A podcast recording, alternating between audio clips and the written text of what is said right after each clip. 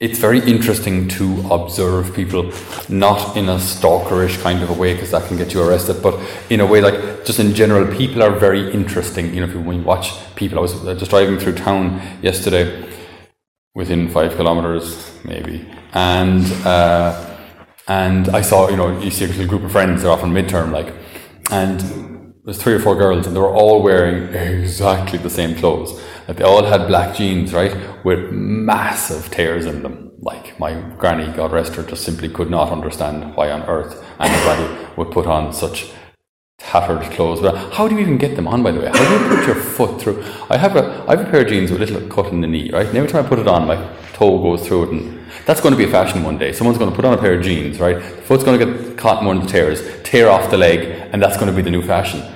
Jeans with one leg. Mine are so torn, it took the whole leg off. It's going to be anyway. But you know, in group group dynamic, right? Group dynamic, how they're all wearing exactly the same clothes, right? All wearing exactly the same kind of jeans. You notice in, in, uh, when you're teaching as well, how class dynamic, uh, it can be kind of fickle sometimes, you know? When uh, one guy, there was one guy, one girl who's quite evidently the class leader. They have kind of their say, their response or lack thereof will affect the whole class. Whereas, you know, you can you kind of win him, you win the class. You win your freedom, Maximus. You know, you, you, once you get him, once he's on side, once he says, uh, father, story without like, and he asks a question where he's actually engaging, then you've got the whole class. So it's very interesting, group dynamic, how, how we affect each other without even necessarily realizing it. We affect each other. We we can lift each other up and we can drag each other down.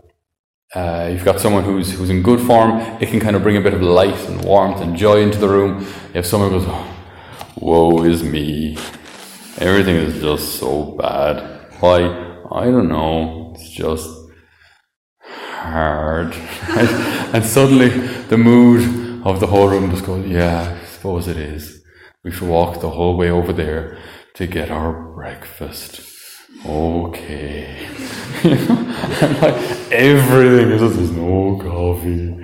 And like everything is just the end of the world. And you see how it can kind of start to affect things, and everyone starts to kind of get pulled down.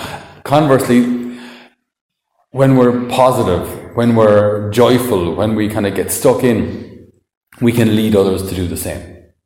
We don't know much about our apostles, uh, the apostles of today, since Simon and Jude. Uh, very, very little. Jude, otherwise known as Thaddeus, um, like, we know very little about them. But it's not really important what we do know. Well, uh, they died martyrs, hence I'm wearing red. Uh, but they were able to lead people. And leading people isn't all about necessarily being the smartest, or being not even necessarily the most capable. You can lead people who are actually more capable than you, uh, holier than you, or more virtuous than you. You can still lead them. Uh, leadership, I think, fundamentally is rooted in, in two things. I'll probably add a third by the time I get to the second one. That's what tends to happen, but definitely two that come to mind immediately. One is conviction. When a person is leading, they have to know where we're going. Right? You have to know, what do we aim to achieve here? If you don't know what you want, it's going to be very difficult to, to, to lead people to achieve it, you know? So any group, if it's the G A A, you know, we want to provide, we want to, you know, pre- preserve our, our national heritage, these sports, and uh, we want young people to engage in them, we want people to enjoy the sport. That's our goal. Everyone gets stuck in, someone leads the way, and people row in because they believe the same thing. So conviction, there has to be a, a clear direction to the thing. Uh, and secondly, I think it's coherence. The person who's leading has to live by what they, has to, has to practice what they preach. They say in Italian, uh, he uh, preaches water but drinks wine. Good expression. He preaches water but drinks wine. So, like, if we're going to lead, we have to be leading from the front by example. All all good leaders do so. Uh, if they if they intend to lead people, you have to lead from the front. Uh, so, I think these things are very, very important. Then also in, in the faith, also in the church. Also to recognize your role and my role without necessarily even realizing it, that, that we lead people, that people follow us, that people see us. So it's a, it's a very interesting question to ask ourselves. Who, who are we following and who's following us? Who are we following and who's following us? Like who, whose example affects me? And then is that, is it a good example or bad example? Who do I allow myself to be influenced by? What's that thing? Uh, is it on Instagram? People call themselves influencers. Is that a thing? That's a thing. Imagine. Hi, my name is Tammy and I'm a influencer on Instagram or Insta, because we haven't time to say gram. Right? So um, imagine like classifying yourself as a, I'm an influencer. Wow. Sorry, I just think that's a wee bit arrogant. I don't know. Call me judgmental, box. I don't know. Right. Okay. Uh, but so, I mean, they, they actually intend very deliberately on leading people. They intend to influence people. Very interesting concept. Uh, as opposed to just kind of living a certain lifestyle or making certain choices and hoping that will be inspirational enough by itself. No, I'm deliberately trying to lead people. I don't know. Uh, but in, in our faith, we, we do. We will lead people. We do lead people, even as it is yourselves here in Holy Family. Uh, your example lifts the atmosphere or drags it down. You lead people to prayer, you lead people away. You lead people to the Lord, or you lead people away. Absolutely, again, astounding responsibility there, that I can actually lead people away from God. Imagine. I can lead people away from heaven. We've spoken about this before now, like different people. Or I mentioned a professor there a couple of weeks ago, who's just teaching absolute rubbish uh, in, a, in a theological faculty in a certain university. But like, you know, basically denying the divinity of Jesus, that Jesus, you know, made mistakes and he learned, you know, this kind of rubbish. Imagine like you're responsible then for all the people who have listened to your words and have had their image of Jesus diluted or outright killed uh, because of your words. You're actually responsible for that. You know, so, so who, who, who are we leading? Like, who's actually following us? You'd be surprised. We go home, when our community members here in Holy Family, when they go home, often their brothers, sisters or parents say, well, you've you've changed. You've grown up. You make your bed. Isn't that right? Yes, that's what they'll say. Yeah, uh, that, you know, that you've, you've, you've changed. It's great. Not that you were horrific before, but you're definitely better now. Uh, so it's just, it, like, people see that we've changed. And that becomes an example.